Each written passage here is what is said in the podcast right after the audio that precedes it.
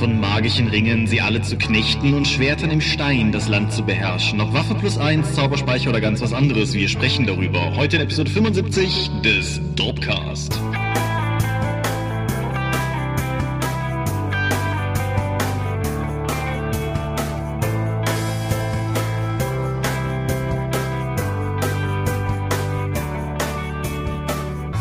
Hi und herzlich willkommen zu Episode 75 des Dopecast. Einmal mehr haben wir uns hier versammelt, um über Rollenspiele zu reden. Und wenn ich Rollenspiele sage, dann meine ich unser Hobby. Wenn ich wir sage, dann meine ich zum einen dich. Michael Skorpio-Mingas, guten Abend. Und zum anderen mich, Thomas Michalski. Hi. Und worüber reden wir heute? Magische Gegenstände. Genau. Und nicht nur das, wir reden auch über eine kleine, feine, sympathische, ihr habt den Slogan oft genug gehört, Pen and Paper Convention in der Eifel, denn die Drakon, die war. Aber bevor wir über die Drakon reden, reden wir über Medien. Möchtest du den Anfang machen? Ich habe einen Film gesehen über Amazon Prime. Ktsch, äh, Jingle einspielen.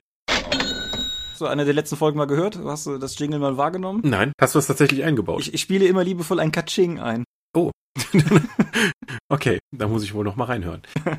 Ich habe den äh, Science-Fiction-Film gesehen, Moon. Oh ja. Worum geht's da? Äh, ein Mann ist allein auf einer Mondmine und dann findet er einen Doppelgänger von sich nach einem Unfall und dann ist beiden sofort klar, worum es geht und dann reden sie lange darüber Mhm. und durchsuchen das Gelände. Also der Film war mir weitestgehend egal. Auch der Plan des bösen Konzerns, der hinter allem steht, ergibt für mich keinen Sinn. Außerdem, das, was da jetzt vorgefallen ist, ist ja auch nicht wirklich mysteriös, weil die beiden sofort darüber anfangen zu diskutieren, sich relativ schnell einig sind, was da eigentlich vorgefallen ist und dann versuchen, eine Lösung zu finden. Deswegen geht aus meiner Sicht nicht wirklich, geht einiges an Potenzial verloren, weil sie nicht irgendwie anfangen, jetzt den Konflikt auszuarbeiten. Aber zurück zum Konzern. In der Einleitung wird noch gesagt, dass dieser Konzern 70 Prozent der Energiegewinnung der Erde kontrolliert. Und dieser Konzern überlässt die komplette Gewinnung des Rohstoffs, der dafür notwendig ist, einer einzigen Person, die dann in ein aufwendiges Lügenkonstrukt verstrickt wird und die komplette Verantwortung über diese Produktion trägt. Und sie können jederzeit Leute zu diesem Mond schicken, zu unserem Mond schicken, um da Sachen zu machen, wie in dem Film auch gezeigt wird. Deswegen verstehe ich die ganze Prämisse nicht, warum das überhaupt notwendig ist, was jetzt eigentlich der Hintergrund, der Aufhänger des Films ist. Hilf mir. Du hast den auch, auch gesehen, oder?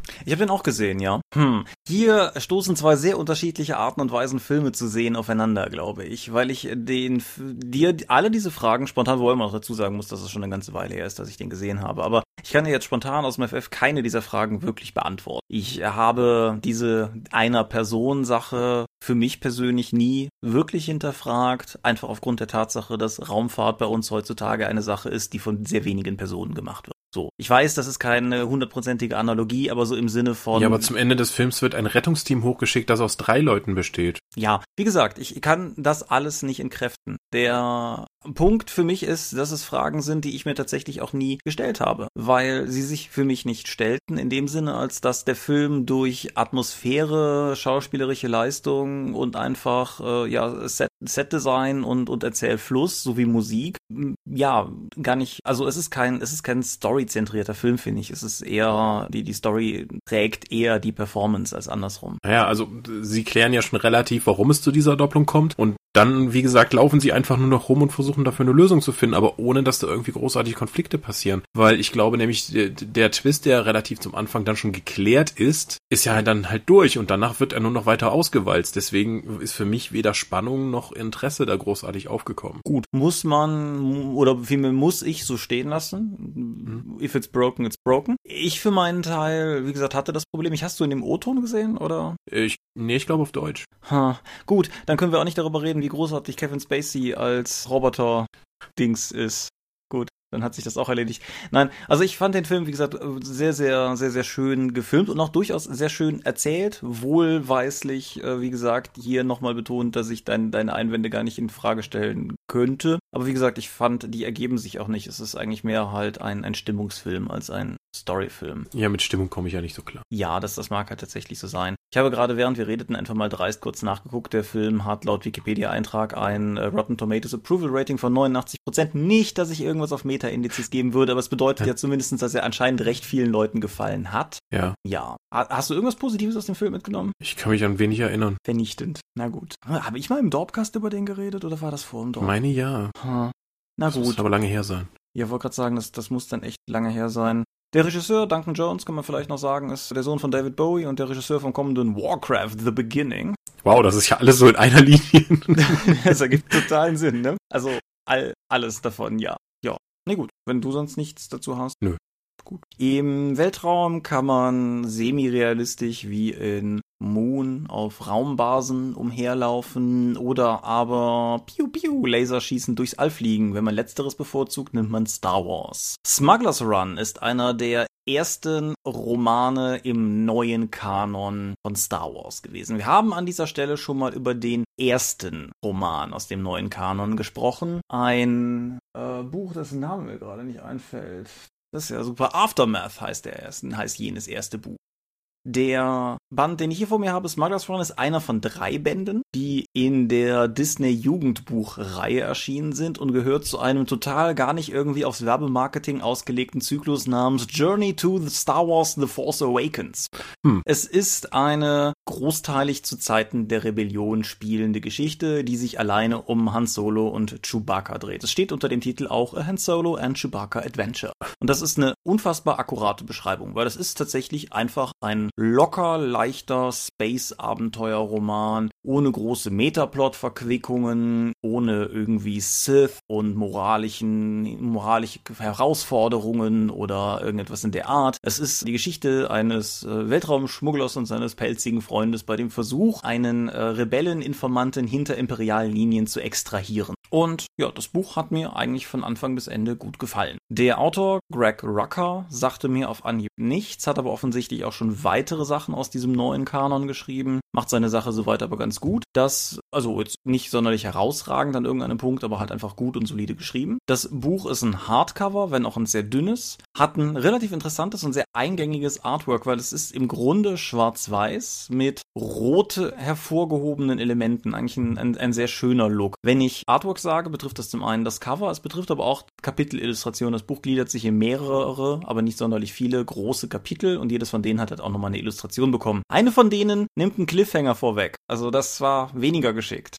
Aus dem Buch oder aus irgendeinem der Filme? Ne, aus dem Buch. Du fragst dich halt am Ende von Kapitel X, wie mag es jetzt wohl weitergehen, blätterst um und siehst die Illustration und weißt, okay, wir werden im Endeffekt wohl da auskommen. Das war ja. ein bisschen ungeschickt. So halt im Sinne von, ist das jetzt der richtige, den sie getroffen haben? Werden sie da rauskommen? Ja, offensichtlich ist es und ja, offensichtlich werden sie es. Nicht, nicht so schlimm wie mein oft zitiertes Die purpurnen Flüsse, wo die Ausgabe vom Buch zum Film mittendrin auf einer Farbtafel schon verrät, wer der Mörder ist. Aber, aber ungeschickt. Äh, ansonsten das Hardcover selber hat einen Schutzumschlag darunter in so eine Soft-Touch-Oberfläche eingeschlagen. Also ein ziemlich wertiges Stückchen Buch. Der Text ist nicht sonderlich klein. Das Buch hat nicht sonderlich viele Seiten. Es ist halt, wie gesagt, das ist ein Jugendbuch. Es ist nicht das günstigste, aber es hat mir einfach Spaß gemacht. Und ich muss sagen, es hat mir irgendwie auch gut gefallen, dass man einfach nochmal so ein, einfach ein unbeschwertes Star Wars Abenteuer lesen konnte, das nicht irgendwie in 27 großen Kontexten gesehen werden muss. Einziger Hinweis noch. Ich habe am Anfang gesagt, es spielt großteilig zu Zeiten der Rebellion. Das liegt daran, dass das Ganze von einer sehr kleinen Klammererzählung eingerahmt wird, die mehr oder weniger im Dunstkreis von The Force Awakens zu spielen scheint. Also eigentlich eine ganz nette Verknüpfung vom Neuen und Alten in der Form. Und damit habe ich genug zu dem Buch gesagt. Kaufen kann man es für 12,99 Dollar überall, wo es Bücher gibt. Du bist. Ein weiterer Science-Fiction-Film auf Amazon Prime. Katsching. Danke. Antonio Banderas ist ein Versicherungsvertreter in einer postapokalyptischen Welt, wo nur noch wenige Menschen leben und Roboter viele von den Aufgaben der Menschen übernommen haben. Was zur Hölle? Ja, der Film heißt Automaton. Okay. Diese Roboter haben Asimov-ähnliche Gesetze, also sie können sich nicht selbst modifizieren und sie dürf, dürfen nicht zulassen, dass ein Mensch Schaden zugefügt wird. So, jetzt findet er aber, als er als Versicherungsvertreter, als völlig ausgebrannter Versicherungsvertreter, der zu Hause eine schwangere Frau sitzen hat und er hat eigentlich auch gar keinen Bock, so ein Kind in diese Welt zu setzen, weil eigentlich alles den Bach runtergeht. Und diese Roboter dürfen eigentlich, wie schon gesagt, sich nicht verändern. Aber er findet jetzt irgendwie einen Roboter in einem Versicherungsfall, der sich verändert hat. Und im Zuge dieser Ermittlungen kommt er dann in etwas Größeres rein, nämlich dass einige dieser Roboter anfangen, ein Bewusstsein wohl zu entwickeln. Und er kommt erstmal da überhaupt nicht mit klar. Dann hat auch noch seine Versicherungsagentur etwas dagegen, dass das rauskommt, weil sonst müssten sie so und so viel zahlen, weil so und sowas. Er flieht an irgendeinem Punkt zusammen, ungewollt, mit mehreren Robotern in in die atomar verstrahlte Wüste und am Ende schießen Menschen aufeinander, weil ihnen kein besseres Ende eingefallen ist.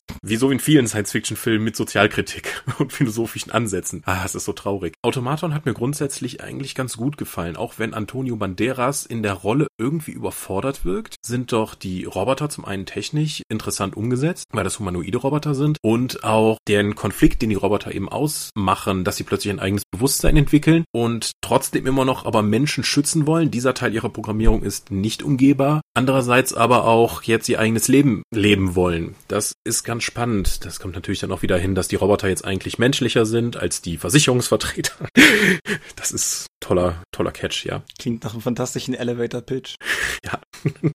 Der Film nutzt, glaube ich, sein gesamtes Potenzial nicht aus. Wie zum einen gesagt, Ende schießen Menschen in der Wüste aufeinander, das, weil ihnen sonst keine, kein Ende eingefallen ist. Die Roboter fangen selbst an, Leben zu erschaffen, so Leben, also Roboterleben und sind eigentlich auch neidisch auf die Menschen. Es hat viele interessante Ansätze, nur irgendwie wird das nicht alles rausgenommen. Es ist, es gibt eine Szene, da einer der Versicherungsmenschen holt dann irgendwie so ein Etui raus und sagt, ja, das war, bevor wir angefangen haben, die Roboter zu bauen, das war die Proto-KI, die hatte diese Einschränkungen noch nicht und die hat uns hat uns dann geholfen, diese Robotergesetze erst festzulegen. Dann packt er das Etui wieder zu und legt es weg und das wird nicht mehr aufgegriffen. Ich hätte jetzt irgendwie noch gedacht, dass die Roboter jetzt irgendwie versuchen, auch der nachzueifern oder dass irgendwie die Roboter-KI am Anfang denen das schon implementiert hat, dass sie irgendwann Selbstbewusstsein erlangen, aber es wird nie wieder thematisiert. Ich weiß gar nicht, dass, und von diesen Elementen gibt's halt viele, die irgendwann mal aufgegriffen werden. Es, wird, es macht einen, in dem Moment ist es cool, aber es wird dann nie wieder weitergeführt. Deswegen bleibt Automaton insgesamt hinter seinen Möglichkeiten zurück, aber ich denke, man kann ihn durchaus schauen. Okay. Wir bleiben in der Zukunft oder so. Ich habe letztes Mal über Shadowrun Returns gesprochen, die Computerspieladaption des Shadowrun Pen Paper Rollenspiels und hatte, nachdem ich das Spiel durchgespielt habe, mich selber so in Sachen Shadowrun nochmal angefeuert, dass ich dachte, du könntest ja auch nochmal einen Roman lesen. Dann ging ich zu meinem Shadowrun Romanregal, wo immer noch einige ungelesene stehen und ergriff ein Altertümchen namens, ja,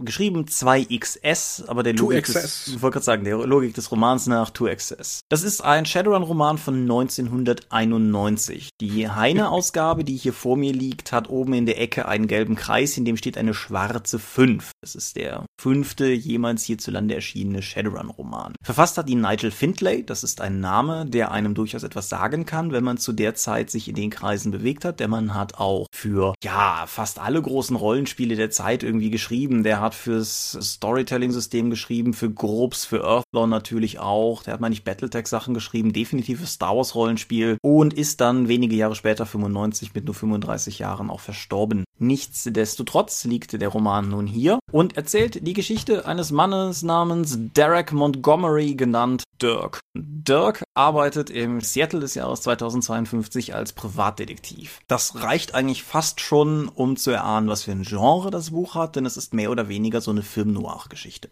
Der Titel des Buches leitet sich von den Two Access Chips ab, die so eine Art krassere Variante von BTL, also Better Than Life Chips zu sein scheinen und die die Straßen unsicher machen. Das Backcover fokussiert sich auch teilweise ziemlich auf diesen ganzen Aspekt und, und so ein paar Nebenplots, die daran hängen, verschweigt damit aber eigentlich die andere große Prämisse des Buches, nämlich, dass das Buch damit eröffnet, dass jemand versucht, Dirk umzubringen und als sie dann beide feststellen, dass das Ganze offensichtlich ein Setup war, sich beide daran machen, rauszufinden, wer eigentlich gerade diese Intrige in die Wege leiten wollte, dass er hier erschossen wird und warum eigentlich. Ich kann nicht mehr beurteilen, wie sich das Buch vor 15 Jahren gelesen hat. Auf der einen Seite liest es sich heute so ein bisschen wie Shadowrun 2052 Schreiben nach Zahlen oder so. Es sind eigentlich alle großen Aspekte der Zeit drin. Dasselbe, was ich letztes Mal auch über Shadowrun Returns gesagt habe. Natürlich gibt es die universale Bruderschaft. Natürlich gibt es das dunkle Geheimnis, was an der universellen Bruderschaft irgendwie dranhängt. Natürlich gibt es irgendwelche Straßen- und Motorradgangs. Natürlich wird äh, gedeckt. Natürlich wird Magie verwendet. Es ist im Prinzip alles in diesem Buch drin. Ich finde, es ist ein, in dem Sinne eine sehr gute Zusammenfassung von dem, wie Shadowrun damals eigentlich so gewesen ist. Es ist auch ganz massiv die Zukunft von gestern. Auf den ersten paar Seiten gibt es irgendwo einen Exkurs von ihm. Es ist natürlich eine Ich-Erzählung, wie sich das für das Genre gehört. Ein Exkurs von ihm darüber, warum er keine schnurlosen Telefone mehr mit in Einsatz nimmt, weil irgendwann hat mal eins geklingelt, als er das nicht gebrauchen konnte und das war ihm zu heikel. Ja.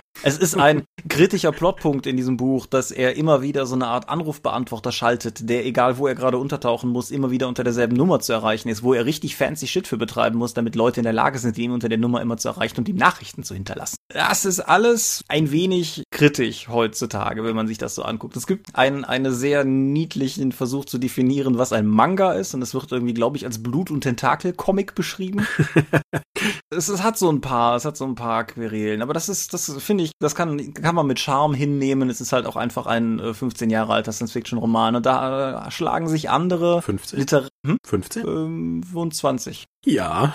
25 Jahre alter Shadowrun-Roman. Da schlagen sich andere Science-Fiction-Werke äh, aus literarisch anerkannteren Kreisen auch nicht unbedingt besser heutzutage. Wo man das Buch meiner Meinung nach aber für in die Kritik nehmen muss, ist ein Element des Storytellings, das du auf der Drakon noch so schön zusammengefasst hast. Ja, wenn der Plot nicht mehr weitergeht, klingelt irgendwie ein NSC, äh, einer seiner Freunde, der plötzlich auftaucht, der vorher nie relevant wurde, dann bringt er den in Gefahr, der Freund stirbt, er flüchtet sich in den Alkohol und damit der Plot weitergehen kann, ruft ihn wieder ein Freund an.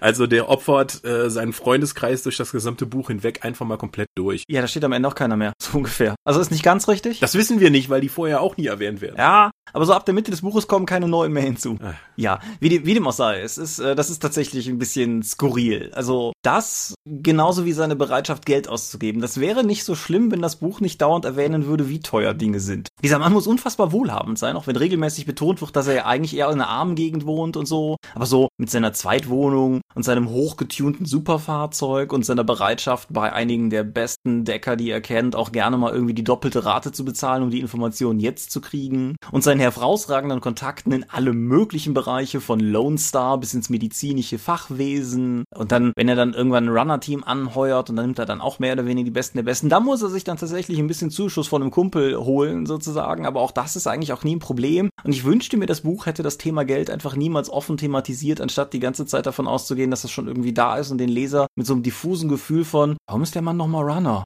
zurückzulassen. Ja. ja Nichtsdestotrotz, ich empfehl's.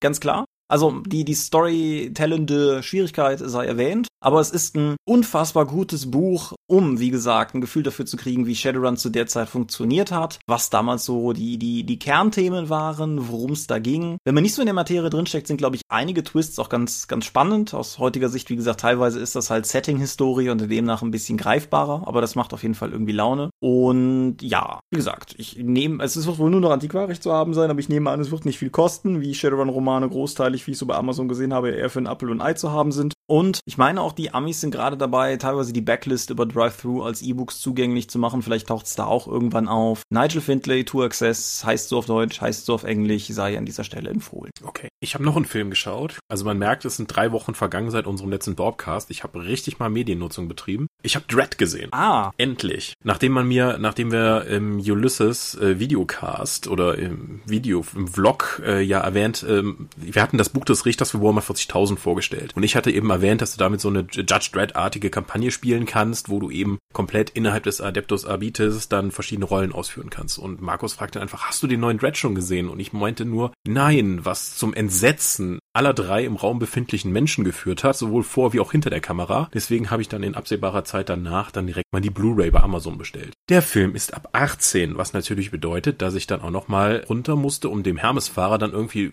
glaubhaft zu versichern mit Pass und Unterschrift, dass ich wirklich in der Lage bin, diesen Film gucken zu dürfen. Lässt du die Sachen auf die Arbeit liefern? Ja. Das macht es nicht weniger bizarr, aber ja. Ja, genau. Wenn die Kollegen von Paint Extreme dann unten am Lager daneben standen und äh, gewitzelt haben, was ich mir wieder für Schwerferkelkram zukommen lasse, dass ich da unterschreiben müsste. Wie dem auch sei. Ich habe mir die Blu-ray geholt, die es inzwischen auch relativ preiswert gibt. Davon mal abgesehen, dass man extra bezahlen muss, weil der Postbahn anschauen muss, dass du wirklich einen Bart hast oder so. Das ist ein großartiger Film. Der ist sehr hart, sehr kompromisslos, hat fantastische Sets, und durchgängig sehr faszinierende Slow-Motion-Sequenzen, weil es geht darum, dass Judge Dredd, äh, ich werde jetzt glaube ich nicht mehr intensiv auf das Setting eingehen, Nein. viele unserer Hörer werden damit schon vertraut sein, in einem Hochhaus, wo der Judge Dredd zusammen mit einer jungen Rekrutin, die äh, übersinnliche Fähigkeiten hat, dann zum ersten Mal äh, in Probetag eingesetzt wird. Und in diesem Hochhaus wird eine neue Droge hergestellt, wie sie dann schnell rausfinden, die Slow-Mo heißt. Und man empfindet einfach die Zeit sehr viel langsamer, wenn man die eingeworfen hat. Und der Film zeigt das, indem er eine super Zeitlupe mit tollen Farben kombiniert, was, was einfach das extrem ästhetisch macht, alles, was um dann in dieser Zeit passiert. Die haben dann in den Make, in den nicht sehr umfangreichen Making-ofs auf der Blu-ray sind sie noch genau darauf eingegangen, wie sie eben neue Kameras und Technologien eingesetzt haben, damit das eben funktioniert und das sieht alleine schon toll aus. Aber auch dieses heruntergekommene Hochhaus, was eigentlich eine komplette Stadt in sich selbst ist, die abgefuckten Gänger, die da rumlaufen, Mama als Gangster-Boss-Frau ist total toll und natürlich Judge Dredd, gespielt von Carl Urban, der den gesamten Film über nicht zu erkennen ist, weil er den Helm halt nicht abnimmt wie sich das gehört. Also total toll. Es gibt ja immer wieder Gerüchte um eine Fortsetzung oder dass Netflix eine Serie dafür machen würde. Würde ich sofort zugreifen, wenn die das in diesem Stil weitermachen. Hast du eine Meinung zum alten Judge Dredd Film? Da war ich damals im Kino drin, vor der Hälfte meines Lebens.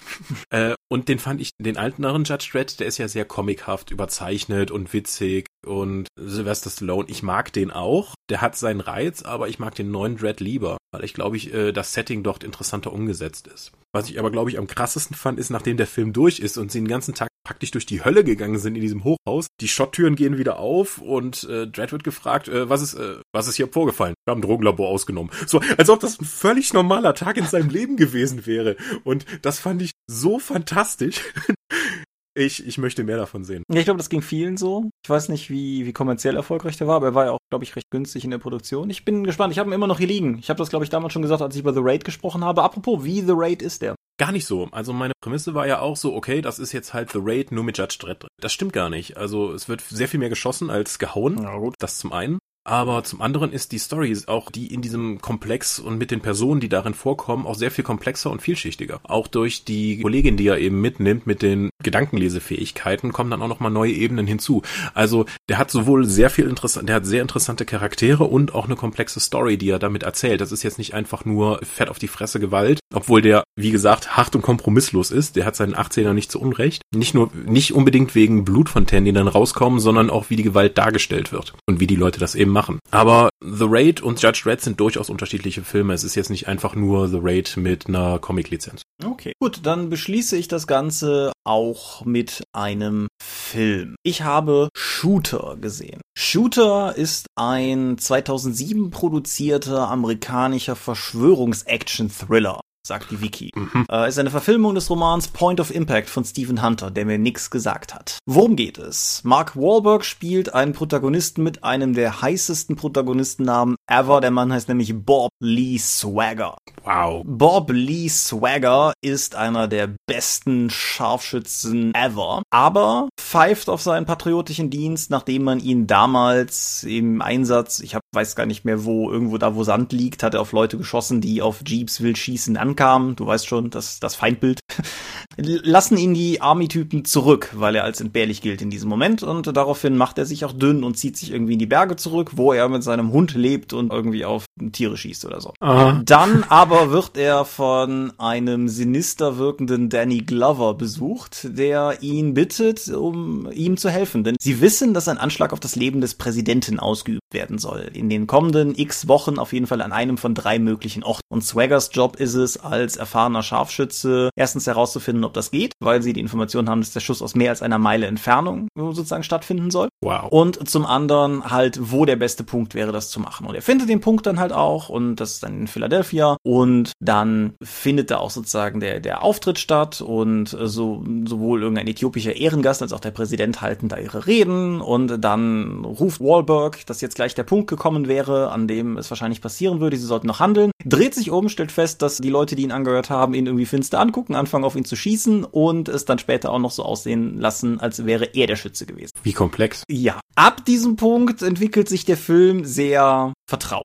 Es gibt Wahlberg, der ist auf der Flucht. Es gibt die bösen Regierungsleute, die sind auf der Jagd. Und zu denen gehören aber auch die Drahtzieher. Und es ist jetzt an ihm, während er auf der Flucht ist, gleichzeitig Beweise zu finden, dass er doch unschuldig Ist jetzt nicht neu. Ja. Guckt sich aber gut, muss man sagen. Also äh, teilweise guckt er sich so ein bisschen wie ein Jason Bourne light, aber macht das durchaus ganz ordentlich. Die ganzen Charaktere sind mit Spaß eine Sache dabei. Mark Wahlberg kann ich mir ohnehin eigentlich immer ganz gut angucken. Der hat, äh, hat auch schon die schrecklichste Filme irgendwie ganz unterhaltsam gekriegt. Danny Glover ist nett nochmal irgendwo zu haben, auch wenn ich nicht weiß, ob er jetzt wirklich für die Schurkenrolle geboren war, aber, aber ja. Es gibt dann noch den, den etwas nerdigen, weniger patenten Sidekick, den er sich unterwegs fängt und die Frau, deren Hauptrolle im Laufe des Films es ist, am Ende gerettet werden zu müssen und ja, ähm, ja es ist echt kein, kein bahnbrechender Film, aber er geht halt irgendwie 125 Minuten, hatte deshalb irgendwann neulich abends mal gewonnen, weil ich gedacht habe, ach komm, den schaffst du noch vom Schlafen gehen und er hat mich halt einfach gut unterhalten. Er ist vor allen Dingen das, was die Leute immer wieder kritisieren, was es heute nicht mehr gäbe, nämlich einfach ein straighter, franchise-loser Actionfilm. Hm. Und ja, als, als solchen kann man ihn auf jeden Fall sehen. Gedreht wurde das Ganze von Antoine Fuqua, der Mann, der mir das erste Mal untergekommen ist mit King Arthur, aber vorher auch unter anderem Training Day und Tears of the Sun gemacht hat und äh, gerade, oh, und Olympus Has Fallen zumindest irgendwie mitproduziert, soweit ich weiß, vielleicht auch gedreht, weiß ich jetzt gerade nicht. Und der jetzt gerade oder demnächst irgendwie das äh, Remake von The Magnificent Seven, also den glorreichen Sieben, ins äh, Kino bringen wird. Kurzum, ein Regisseur, der weiß, was er tut, Darsteller, dem man gerne zuguckt und ein Drehbuch, das echt keinen Preis verdient hat, aber für einen gemütlichen Abend ohne viel Nachdenken definitiv zu empfehlen. Schick. Wer irgendwas mit Tiefgang sucht, guckt was anderes. Oder kommt zur nächsten Drakon. Oder kommt zur nächsten Drakon. Was eine Überleitung. Ja, dieses Wochenende war Drakon in dem malerischen Ort Rohren. Rohren, genau. Du warst Veranstalter, erzähl mal. Ja, genau. In Rohren steht die alte Grundschule Rohren an der Adresse mit der traumhaften Anschrift Dröft 8. Und ähm, ja, die, die Drakon ist ja, wie hier schon oft genug äh, iteriert, eine Pen-Paper-Veranstaltung, die der Conra e.V. und die, die Dorp gemeinsam veranstalten. Was faktisch gesehen vor allen Dingen bedeutet, dass im Vorfeld Lars Rasch und ich die soweit veranstalten und dann halt zur Con selber aus allen Richtungen Leute herbeigeschrieben kommen, um das dann auch in die Praxis umzusetzen. Es ist eine kleine Con, das werde ich auch nicht müde zu sagen. Wir waren jetzt dieses Mal um die 30 Besucher. Das ist so grob unser Schnitt. Und ja, wir haben uns von Freitag bis Sonntag da in Rohren beisammen gehockt und äh, haben gespielt. Brett und auch Rollenspiele. Es ist äh, teilweise mainstreamiges Zeug geleitet worden. Ich habe eine World of Darkness Runde geleitet. Das ist, denke ich, definitiv so ein, so ein, so ein Mainstream-Kandidat. Und Tom hat wie letztes Mal schon äh, Sailor Moon geleitet. Ähm, es gab eine Call of Cthulhu Runde, also Cat, das mit den Katzen. 13th Age wurde auf jeden Fall gespielt. Achim hat unser Dorp-eigenes Star Wars-Rollenspiel auf Basis der Exalted-Regeln nochmal ausgemottet und hat damit eine Runde gespielt und so das eine oder andere auch noch. War ja nicht bei allen Runden mal Ding. Oh, und es gab wieder eine Dread-Runde im Keller. Dread. Im Keller deswegen, weil es da keine Erschütterungen gibt und der Turm umfallen könnte. Genau, aber der Turm ist umgefallen, viele Leute sind gestorben, wie sich das gehört. Und ich mag Dread als Zuschauer immer wieder gerne, wenn ich da irgendwie so meine Foto- oder Videorunde über die Con mache und an der Dread-Runde vorbeikomme, siehst du immer höchst, höchst angespannte Gesichter, insbesondere wenn jemand gerade diesen Turm bedient oder gar wenn dieser Turm noch irgendwie wackelt oder so. Mhm. Ja. Ich habe nur zweimal Gesellschaftsspiele gespielt, bis ich dann Samstagabend gefahren bin. Das war Freitagabend noch, da eine Runde Aventuria im Abenteuermodus, wo dann drei, vier wackere Helden sich aufgemacht haben, Sylvana zu befreien und sehr die Stirn gerunzelt haben, wie absurd dieses alte Abenteuer ist, auch noch im Aventuria-Spielmodus und wie die Leute heißen und so weiter. Folgt das Aventuria-Abenteuer dem der Vorlage eigentlich recht werkgetreu oder ist das mehr? Ja, freu dich auf das Schiff der verlorenen Seelen, wenn du einen Kameldung-Tee treffen kannst, den ein Dämon sich in der Küche zubereitet hat. Das ist DSA, jawohl. Ja. Okay. Ja, äh, Silvanas Befreiung featuret unter anderem auch Basil den Roten und den Haken Joe als Gegner. Ja, so war da dem damals DSA. Und Samstag habe ich dann auch noch das Witcher-Abenteuerspiel mal ausprobieren können. Das Witcher-Abenteuerspiel ist ein ist solitär von eins bis vier Leuten. Okay. Jeder spielt halt für sich alleine und muss irgendwie Questen erfüllen. Und es gibt praktisch keine Interaktionsmöglichkeit mit anderen Mitspielern. Jeder spielt für sich alleine, läuft über die Karte, sammelt Hinweise ein, um Questmarker dann abschließen zu können und dann geht dann zu bestimmten Orten, um die Quest abgeben zu können und holt sich dann neue Questen. Wer die dritte Queste abgibt, hat gewonnen. Matthias hat das ganze System irgendwie auf den Kopf gestellt, indem er am Anfang einfach seine Quest ignoriert hat und nur stehen blieb und die Option trainieren genommen hat, bis irgendwie seine Magierin alles konnte und ist dann losgezogen und hat alles weggebombt, wohingegen mein Barde durch die Gegend zog und versucht hat, die Questen zu erfüllen, allerdings als kampfschwächster Charakter der Runde auch immer wieder durch ein Gebiet musste, wo eine Harpie war, die ich einfach nicht umbringen konnte und die mich sieben Runden am Stück praktisch verprügelt hat, sodass ich immer nur eine Aktion reisen und eine Aktion heilen machen konnte und nicht viel anderes. Das hat mich insgesamt ein bisschen zurückgeschlagen, aber hey, ich habe eben den Baden gespielt. Was weniger cool war, so, ich wollte gerade meine dritte Quest abgeben, Matthias war vor mir dran, gibt seine zweite Quest ab, er zieht bei mir an den Punkten so um über zehn vorbei und ich dachte mir,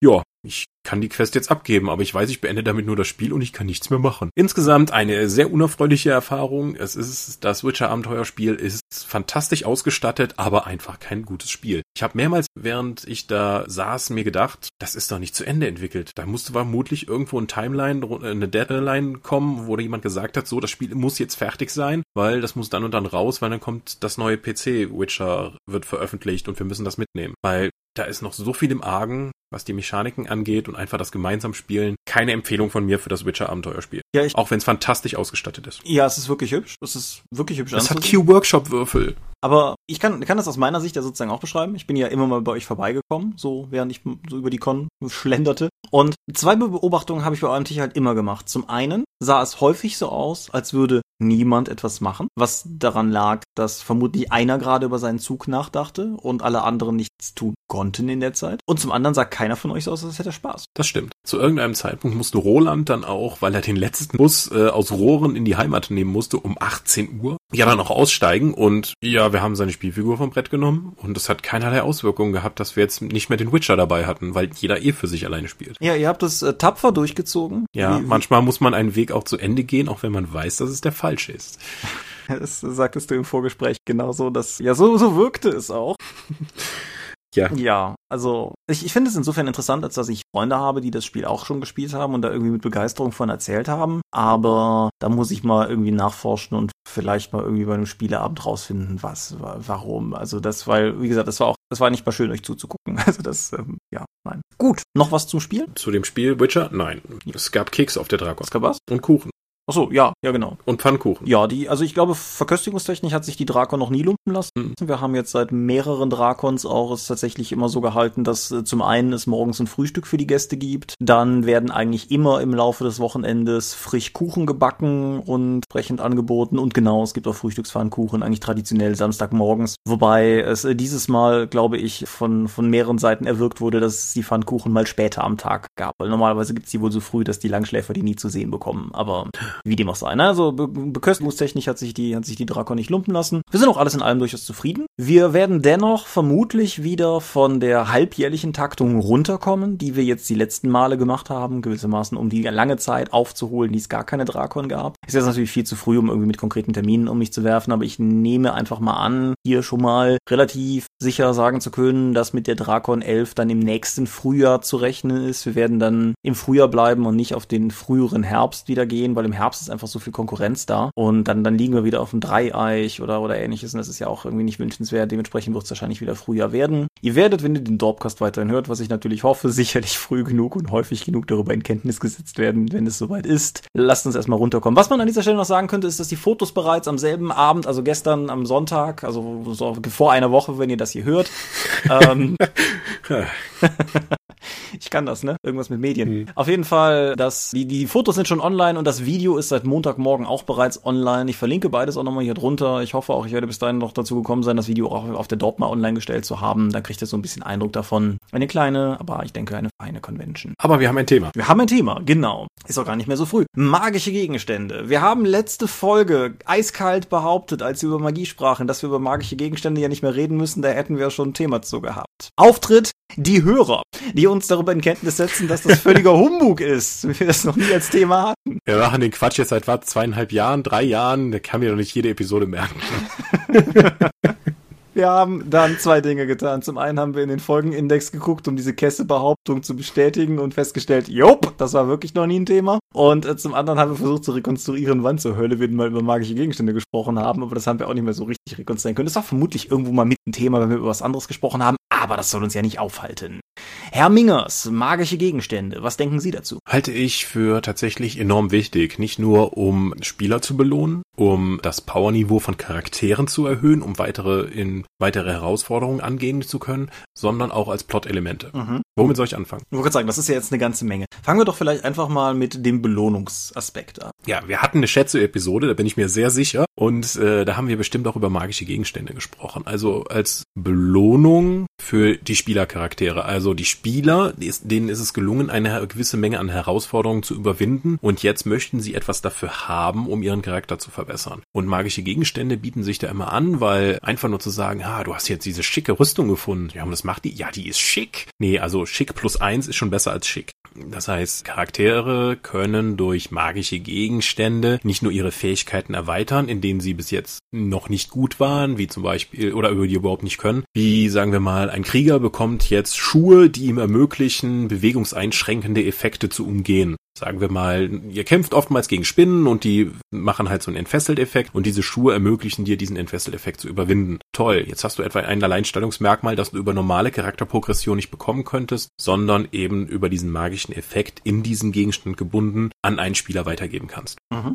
Ich finde das insofern interessant, dass ich habe mir tatsächlich im Vorfeld dieser Folge die Belohnungsepisode nochmal in Auszügen angehört, weil das eine der Verdächtigen war, wo ich dachte, da haben wir doch bestimmt über sowas gesprochen. Und wir haben in der Folge was anderes gesagt. Völlig jetzt ab vom Thema Thema magische Gegenstände, nämlich dass vom Spielleiter zu bestimmten Stichpunkten in einen bestimmten Erfahrungspunkte-Level hochgezogen zu werden, ohne sich das selbst zu verdient zu haben. Also wir machen jetzt einen Break und ihr steigert alle auf Stufe 15. Ist unbefriedigend. Da waren wir uns in der Folge damals beide einig, sehe ich auch immer noch so. Mhm. Ich finde interessant an magischen Gegenständen, dass das ein Machtheben der eigenen Figur ist, das von außen kommt, das aber nicht dieses Maß an Unbefriedigung in sich trägt. Und habe mich durchaus auch schon gefragt, woran das liegt, ob es daran liegt, dass das Finden des Schatzes oder vielleicht auch je nach System das Nutzbarmachen des Schatzes in sich so viel Leistung ist, dass man das Gefühl bekommt, man habe es verdient.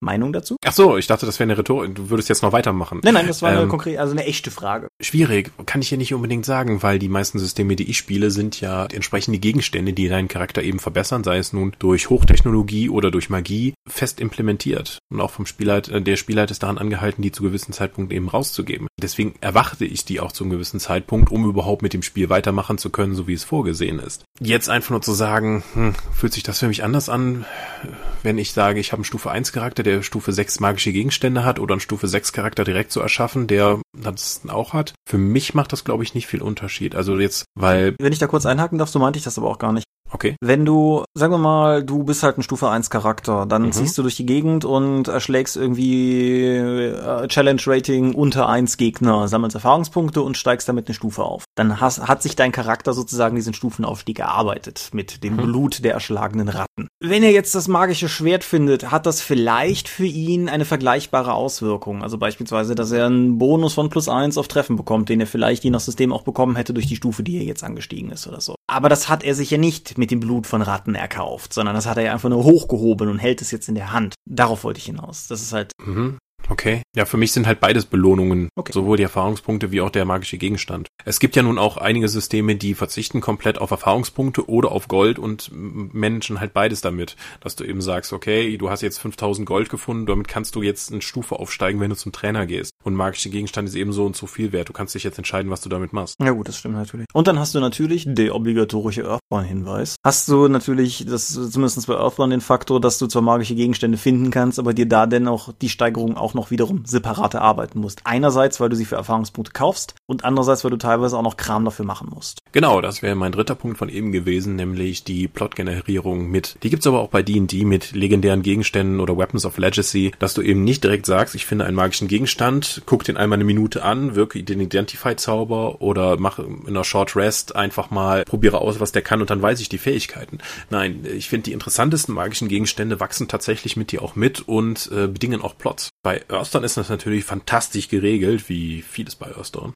Aber ähm, wir haben eine eigene Episode dazu. So. Von der neulich irgendjemand geschrieben hatte, das wäre die einzige von uns gewesen, die mal eine Katastrophe gewesen wäre. Wir, haben, wir sind uns beide nicht sicher, warum. Wenn du dies hier hörst, der du das damals geschrieben hast, sag doch mal Bescheid, warum. Ja, weitermachen. Ja, das Interessante an den magischen Gegenständen bei Earthstone ist ja, wie du schon erwähnt hast, dass sie verschiedene Stufen haben, die nicht nur neue Effekte freischalten. Sowas wie, okay, der Morgenstern macht plus eins Schaden, plus zwei Schaden. Oh, guck mal, du hast den Namen rausgefunden. Du erzählst ja auch noch, du, du bindest die Gegenstände ja nicht nur mit ihren Werten in die Mechanik ein, sondern auch in die Narration des kompletten Spiels, indem die einen Namen bekommen, indem die nach und nach erfährst, was für einen Hintergrund die haben und stellenweise von dir auch komplette Questen verlangen, um neue Gegenstände, um neue Stufen freizuschalten. Wenn du jetzt sagst, hier, ähm, das Schwert ist wohl einer elfischen Schwertmeisterin, die damals den Dämon so und so äh, erschlagen hat und eigentlich ist das ein Zweihänder, der ist nur irgendwie übergebrochen, deswegen kannst du den jetzt mal als Langschwert benutzen. Deine Aufgabe ist es, den, das KR zu finden, wo die Schwertmeisterin damals gestorben ist, die anderen Teil der Klinge zu finden und dann danach kann nochmal eine Stufe sein, dann den Dämon zu suchen und den zu erschlagen, um dann die finale Stufe dann freizuschalten. Das heißt, ich werde, ich bekomme vom Spielleiter keinen Plot vorgesetzt, an sich so einfach so, hier, ich bin ein Händler, ich gebe euch Geld, wenn ihr jetzt da rausgeht, um das Monster zu erschlagen. Nein, ich kann selbst aus mir, aus meiner eigenen Motivation, weil ich mehr über den Gegenstand und die Geschichte dahinter wissen möchte,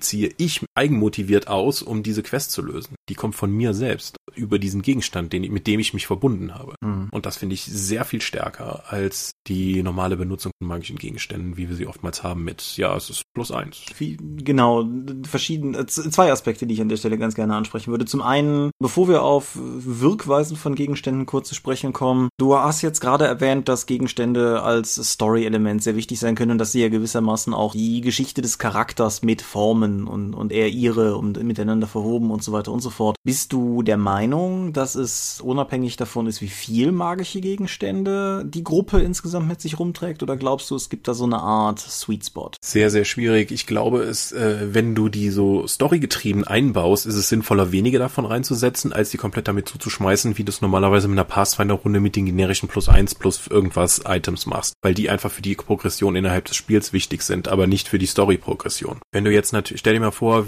das Beispiel, was ich eben genannt habe mit der elfischen Schwertmeisterin, die jetzt irgendwie da gestorben ist und du das Schwert neu schmieden musst und so etwas. Das ist dann die Story, die ein Charakter dann nachvollziehen möchte. Wenn du jetzt aber irgendwie fünf Charaktere in der Gruppe hast, die alle irgendwie so eine Story haben, klar, du kannst dann immer so eine Fokus-Episode dann drauf setzen, dass wir spielen hier deine Quest hier weiter aus, aber das musst du halt damit abwägen, wie deine Kampagne funktionieren soll. Ja. Wenn du jetzt sagst, ich möchte eine sehr spielergetriebene Kampagne haben, wo die Spieler das bestimmen, kann das sehr spannend sein. Dann hast du nämlich keinen über, übergebundenen Plot, den du dann eben folgen kannst, der dir immer da da für die eigenen Spielerepisoden unterbrochen wird, sondern spielst halt mal die Episode, die Episode, die Episode, eine generische Episode und dann guckst du wieder nach dem magischen Gegenstand. Ja. Und wir reden jetzt nur davon, dass überhaupt jeder Charakter nur einen von diesen dann gegebenenfalls hätte. Jetzt stell dir mal vor, du hast den Top-Fame von Landes, die äh, Schwertklinge von irgendwo und äh, die magische Unterbuchse von dem und dem Magier und ein Charakter hat irgendwie, okay, ich muss jetzt folgende Sachen machen. Ich müssen in die Ecke des Landes, die Ecke des Landes und die Ecke des Landes. Das kann natürlich zu Konflikten innerhalb der Gruppe führen, wenn irgendwie jetzt alle ihre persönliche Quest nachgehen wollen, aber ich glaube, das sind eher dann Konfliktpotenziale auf Spielerebene als auf Charakterebene. Mhm, das stimmt. Nein, mein, mein erster Gedanke in diese Richtung war,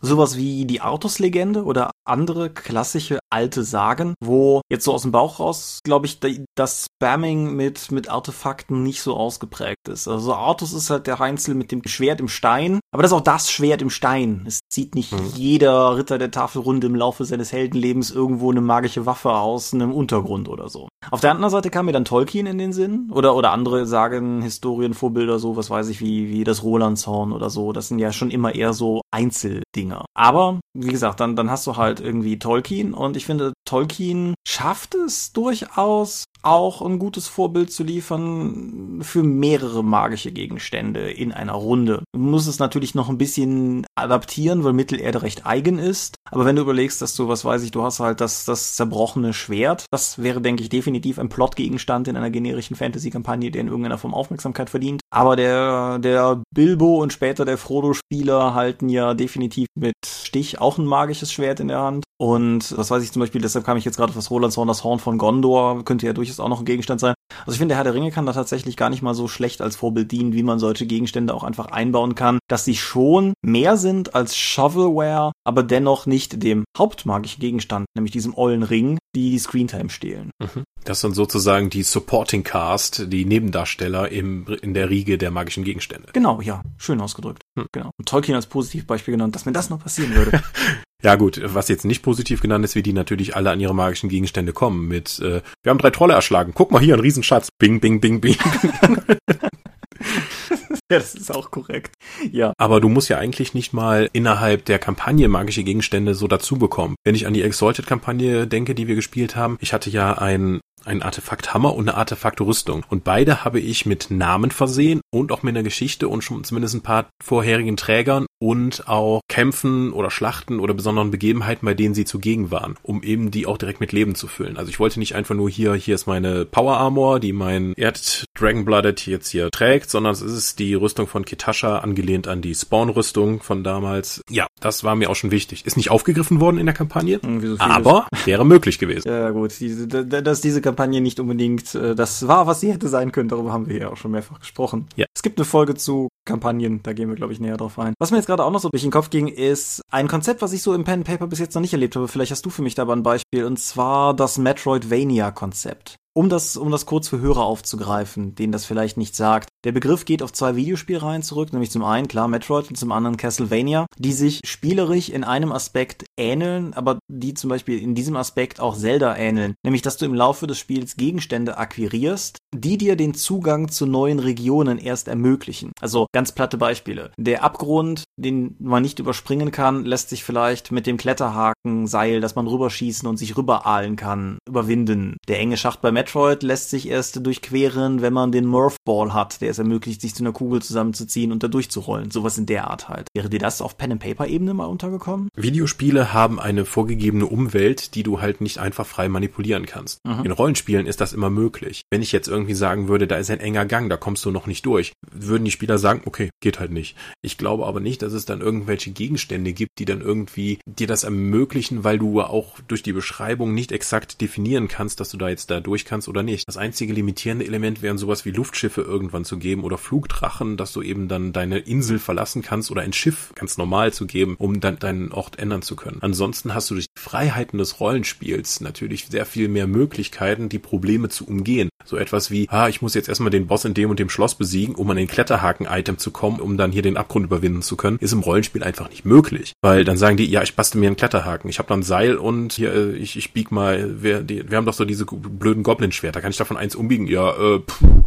Oder der Magier sagt, ich wirke einen Levitationszauber. Oder der Druide sagt, ich verwandle mich in einen Vogel und flieg rüber. Du müsstest das Rollenspiel an sich schon sehr stark limitieren, damit solche bewegungseinschränkenden Möglichkeiten tatsächlich relevant werden. Außerdem hast du in der Regel ja in diesen Castlevania-Spielen auch nur immer einen Charakter und der dann das eben machen muss, um das zu überwinden und im Rollenspiel eine ganze Gruppe. Hm. Ja, die, die einzige Anwendung in die Richtung, die ich mir spontan vorstellen könnte, wie gesagt, das ist halt auch bei mir ein ganz spontaner Gedanke gerade gewesen, die einzige Variante, die ich mir vorstellen könnte, wären Dungeon-Situationen. Beispielsweise, indem du Gegenstände aushändigst, die das Durchqueren von Hazards in irgendeiner Form erlauben. Also, dass du beispielsweise die Tiara des, des Säurewiderstandes ausgibst. Das ist ja. halt den Leuten irgendwie ermöglicht, diesen säuregefüllten Kanal zu durchschwimmen. Oder Vielleicht so eine Lewis Carroll Nummer, dass du halt nicht einen engen Gang machst, sondern tatsächlich so eine Art Mauselochschacht und dass du halt irgendwo einen Schrumpftrank oder meinetwegen einen Schrumpfgürtel unterbringst, der es den Leuten dann halt ermöglicht, so, mh, mm, sagen wir mal, auf eine Größe runterzukommen, dass du ein Loch zu durchqueren ist, von dem vorher offensiv sichtbar möglich war, dass, also sichtbar war, dass es ein Durchgang ist, aber nicht möglich war, ihn zu durchqueren. Wobei letzteres Beispiel schon wieder höchst kritisch ist. Alleine, was weiß ich, wenn du selbst eine DSA-Runde hättest, wo vielleicht so ein geweihter Tiergestalt beherrscht und der Hesinde-Geweihte sich in eine Schlange verwandelt und plötzlich durch so weiter und so fort. Das ist das gerade angesprochene Problem. Ja, genau. Wenn äh, viele von diesen Elementen, die du nämlich beschreibst, sind eher in High-Fantasy-Settings zu finden. Und in High-Fantasy-Settings haben Spielercharaktere an sich schon diese Möglichkeiten von Haus aus. So etwas, wenn ich jetzt sage, okay, und der Vampir verwandelt sich in seine Nebelgestalt und entkommt durch das Gitter im Dach. Ihr könnt da nicht hinterher. Aber ihr habt davon gehört, dass ein Alchemist in der Gegend auch Gastränke herstellt. Wenn ihr eine Aufgabe für ihn erledigt, könnt ihr ihm vielleicht folgen. Ja, das kann man machen. Oder der Magier in der Gruppe sagt, Desintegration auf den, auf das Gatter und wir laufen hinterher.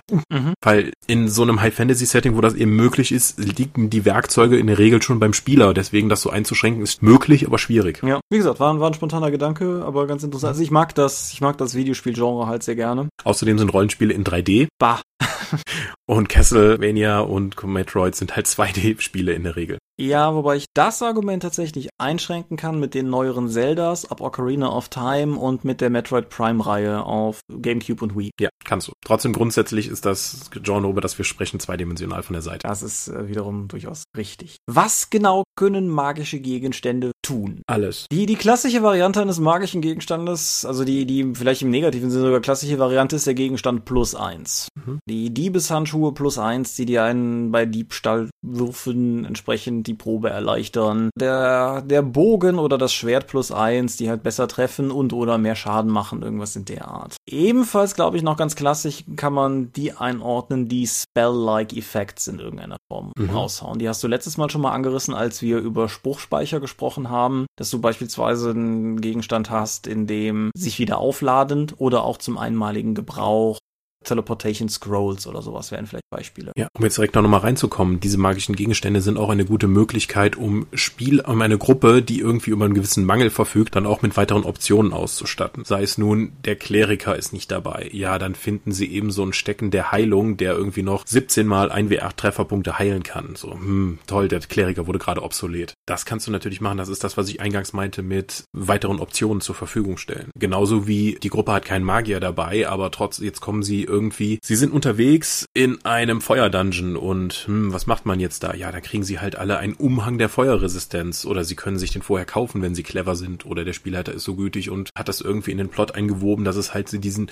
Wachraum gibt, wo die Leute sich vorher ausgerüstet haben, bevor sie da reingegangen sind. Und da kannst du eben noch den entsprechenden Kram holen. Das heißt, magische Gegenstände sind auch da wieder jetzt plotgetrieben einsetzbar. Mhm. Wir haben sogar ein Rollenspiel, das darauf ausgelegt ist, dass jeder Charakter von Anfang an mindestens eine magische Waffe hat und es gibt in diesem Rollenspiel sogar noch die Option, dass Spielercharaktere diese intelligenten magischen Waffen verkörpern. Du könntest meinst du Hyperborea? Hyperborea oder im französischen Original Bloodlust.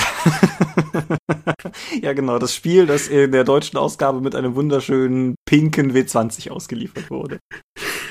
Ja, ich habe nur das Buch, nicht die Box, aber ist an sich schon spannend. Ja, es ist teilweise sehr fragwürdig. Ja. Wenn, wenn Waffen plötzlich Geschlechtsteile haben, wird es eigenwillig. Ja, diese magischen Waffen haben nämlich alle den Nachteil, die sind irgendwie nicht mehr ganz geistig fit und eigentlich bösartig. Und die haben auch durchaus manchmal die Möglichkeit, so, entweder du gehst jetzt meinen bösartigen Trieben nach oder ich verweigere dir meine magischen Fähigkeiten. Ja, das ist eigentlich ein cooler Aspekt. Wir müssen ohnehin ganz kurz irgendwie im Laufe dieser Folge Elric erwähnen. Also wenn ich an dieser Stelle ja. einfach mal Elric, der Mann, der eben auch magische Schwerter hat, die auch ein gewisses Eigenleben haben, ihn mit äh, durchaus äh, potenten Kräften versorgen, aber ihn ein, zwei Stellen im Laufe der Michael Moorcock geschriebenen Geschichten ihn dann auch einfach mal im Stich lassen können. An einer Stelle, weil ihre, ihr Blutdurst tatsächlich ausnahmsweise mal gestillt ist. Ich denke, dass da sehr viel von Pate stand für Hyperborea, aber Elric ist nicht so krank wie Hyperborea.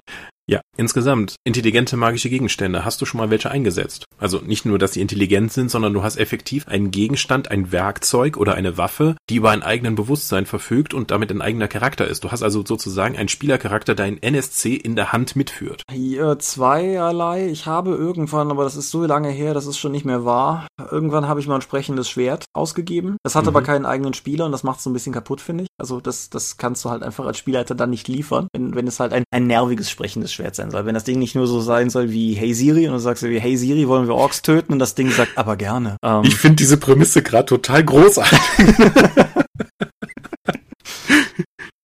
Findest du? Vor allen Dingen in Massenfertigung irgendwie so, so Premium-Schwerter mit eigenem Willen, die dir Fragen beantworten können. Total geil. Ja gut, aber. Hey, äh, hey Siri, meinst du, ich werde mit dem Ork da vorne fertig? Ich glaube nicht, Alrik.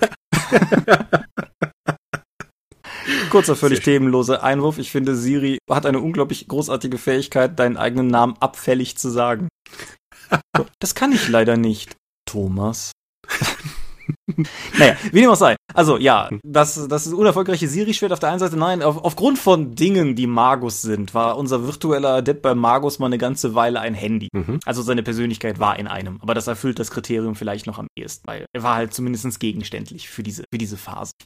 Ich finde es ein interessantes Konzept. Ich finde es sehr speziell und ich, es fällt für mich in diese Kategorie von Dingen, die potenziell gut sind, aber wo ich einen verdammt guten Grund bräuchte, um auf die Idee zu kommen, das wirklich umsetzen zu wollen. Und du? Ich habe für mich ein bisschen eingeschüchtert von der Idee, immer einen potenziell mächtigen NSC an der Hand zu haben, den die Spielercharaktere dann mitführen und den ich dann die ganze Zeit spielen müsste, wenn sie mit ihm interagieren. Das ist natürlich auch ein sehr interessantes Plot-Element, weil du dann sowohl die Spieler dann führen kannst oder sie auf Dinge bringen kannst, die sonst nicht da sind, wie auch, dass, naja, sie einfach gezwungen sind, die ganze Zeit mit gegebenenfalls mit einem NSC zu interagieren, auf den sie angewiesen sind und der vielleicht gar kein netter Typ ist. Das ist, es fällt mir gerade insofern auf, als dass bei Secret of Mana das Schwert dich ja anlabert, bevor du es aus dem Stein ziehst. Ich glaube, es tut's danach nie wieder. Ja, dann hat es ja, was es möchte. Ja, Bitch. interessant. Ja, aber nein, wie gesagt, ansonsten habe ich da auch keine, keine größeren, größeren Erfahrungen mit. Jetzt haben wir gerade über Spiele gesprochen, die magische Gegenstände in eine sehr zentrale Rolle setzen.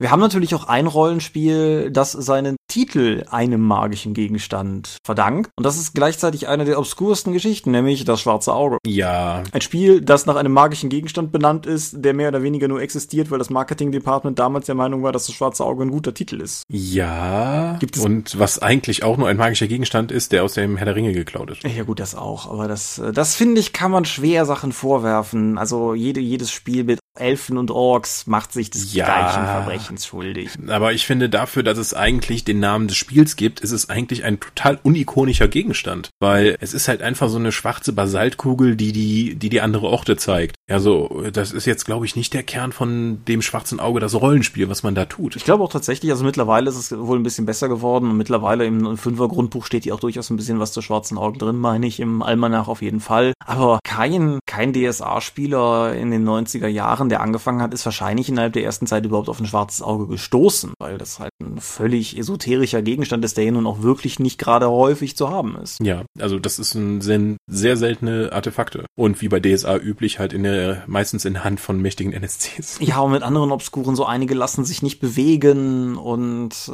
einige zeigen an andere auch, andere zeigen an andere Zeiten, was auch immer. Es ist äh, auf jeden Fall ein, ein eher kryptisches Ding. Sie sind halt manchmal Plot-Device. Wir spielen ja gerade das Jahr des Feuers. Da gibt es durchaus ein schwarzes Auge, das mal Hände wechselt, wenn ich das gerade richtig im Sinn habe, aber ja, ich find's halt, ich find's halt insofern ganz interessant, als dass halt jeder deutsche Rollenspieler mehr oder weniger wissen wird, was DSA ist, aber dass halt dieses titelgebende Ding so völlig schrullig ist, ist halt schon was bemerkenswertes. Gibt es positivere Beispiele? Und jetzt doch nicht The One Ring, das finde ich zählt nicht. Nicht? Du meinst mit magischen Gegenständen im Titel. Mhm. Das hast mich aber kalt erwischt. Ich meine, gut, Earthborn ist nach einem bekackten Schiff benannt, das auch quasi keine Rolle spielt. Aber es ist zumindest ein schöner sprechender Titel, der gleichzeitig Stimmung und Setting des Spiels irgendwie einfängt. Ja. Gut, wenn ihr, liebe Hörer, solche Spiele kennt, in die Kommentare damit.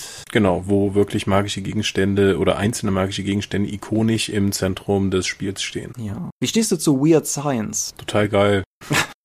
Also mir ist es ja grundsätzlich egal, ob jemand jetzt sagt, ich mache hier mit meiner Strahlenpistole 1W8 Schaden oder mit meinem Bogen 1W8 Schaden. Das soll jeder die Farbe drauf kleistern, wie er es für richtig hält. Aber Weird Science als Alternative zu Magie finde ich völlig okay. Wir haben letzte Folge, als wir über Magie gesprochen haben, ja so ein bisschen den Magie ist gefährlich und Magie ist geheimnisvoll Aspekt getroffen. Und ich muss tatsächlich für mich persönlich sagen, dass das für mit, mit antiker Hochtechnik oder so für mich meistens besser funktioniert als mit Standard-Magie-Kram. Also irgendwie das, das das Zauberschwert, das aus dem Stein gezogen wird, oder der, der magische Gegenstand, der in den untersten Ebenen antiker Gewölbe gefunden wird, so das ist nett oder so. Der weckt bei mir aber bei weitem nicht dasselbe Kopfkino, wie das jetzt beispielsweise, ja, so, so Dinger wie Exalted sie teilweise hat, so First Age Artifacts, alleine, alleine aufgrund der Tatsache, so wie, wie das Set-Dressing da funktioniert, dass es halt Gegenstände aus einer früheren Zeit sind, selbst wenn sie mit Magie funktionieren, so diese ganze Art, wie es präsentiert wird. Numenera hat natürlich haufenweise davon, aber auch mein All-Time-Favorite Favorite Anime hier auch irgendwann schon mal besprochen, Nausicaa aus dem Teil der Winde auf Deutsch. Der hat halt, halt auch sozusagen, dass du das Gefühl hast, dass da mal eine, eine höhere Kultur war, bei der Magie, Magie, magieartige Effekte eher wie Technik vorhanden waren. Diese Kultur ist nicht mehr da, aber ihre Gegenstände sind noch da und wir wissen eigentlich auch nicht genau, wie sie funktionieren. Das ist etwas, womit du mich hervorragend triggern kannst. Das ist vielleicht Stargate. Stargate ist ein fantastisches Beispiel, ja. Mhm. Bin zwar mit der Serie nie warm geworden, aber so von, von dem Aspekt her auf jeden Fall, ja. Ich glaube, wir sind jetzt aber erstmal durchs Thema durch.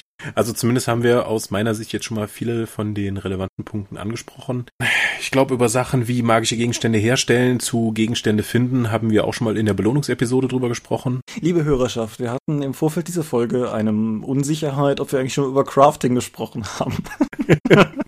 Ja, hatten wir schon eine Handwerksepisode und würde euch das reizen, dass wir mal über das Thema Handwerk im Rollenspiel sprechen. Teilt es uns bitte mit. Ja, also alles von magische Artefakte herstellen bis zu ganz profanem Schwertschmieden oder sowas. Es ist, glaube ich, das, durchaus was, wozu wir Meinungen haben und mindestens eine, wie ich persönlich finde, lustige Anekdote erzählen können. Ah, und über Warhammer ranten. Aber ähm, ja, wie gesagt, die Frage ist, wollt ihr was dazu hören? Sagt mal Bescheid. Dann machen wir das gerne, wenn wir es schon gemacht haben. Sagt uns wo.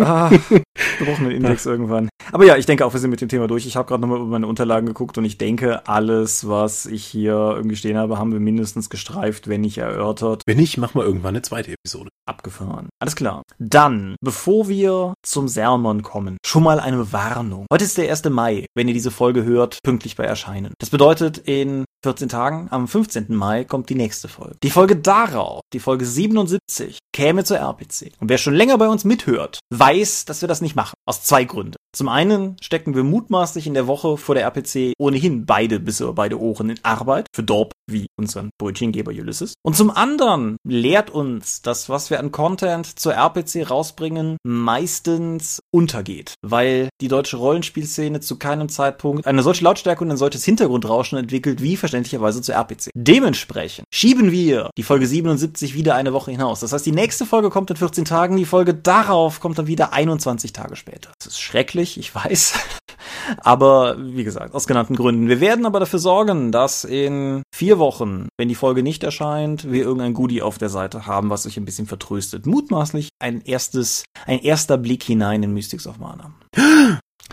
Sermon? Bitte. Wir sind die Dorp. Uns gibt es online unter www.die-dorp.de. Folgen könnt ihr uns per RSS-Feed oder via rspblogs.de. Abonnieren könnt ihr uns via iTunes. Wir freuen uns über gute Bewertungen. Wir haben Accounts bei Facebook, bei Google, bei YouTube und bei Twitter. At die Dorp geht an den Tom. At Seelenworte geht an mich. Seelenworte ist auch der Name meines Blogs und der Name meines Instagram-Accounts. Und wir machen die Drakon aber erst in einem Jahr wieder. Deshalb müssen wir da nicht mehr zu sagen. Ich bedanke mich bei dir für dieses Gespräch. Bitte. Ich bedanke mich bei euch fürs Zuhören. Ich wünsche euch angenehme 14 Tage, viel Spaß beim Rollenspiel eures Geschmacks und ich würde sagen, wir hören uns dann alle in 14 Tagen zur nächsten Episode des Dopecasts an dieser Stelle wieder. Bis denn. Ciao, ciao. Adieu und au revoir.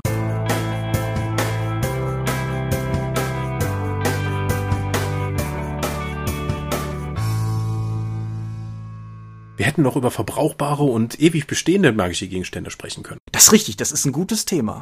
Toll, schreib das mal auf. Mach ich.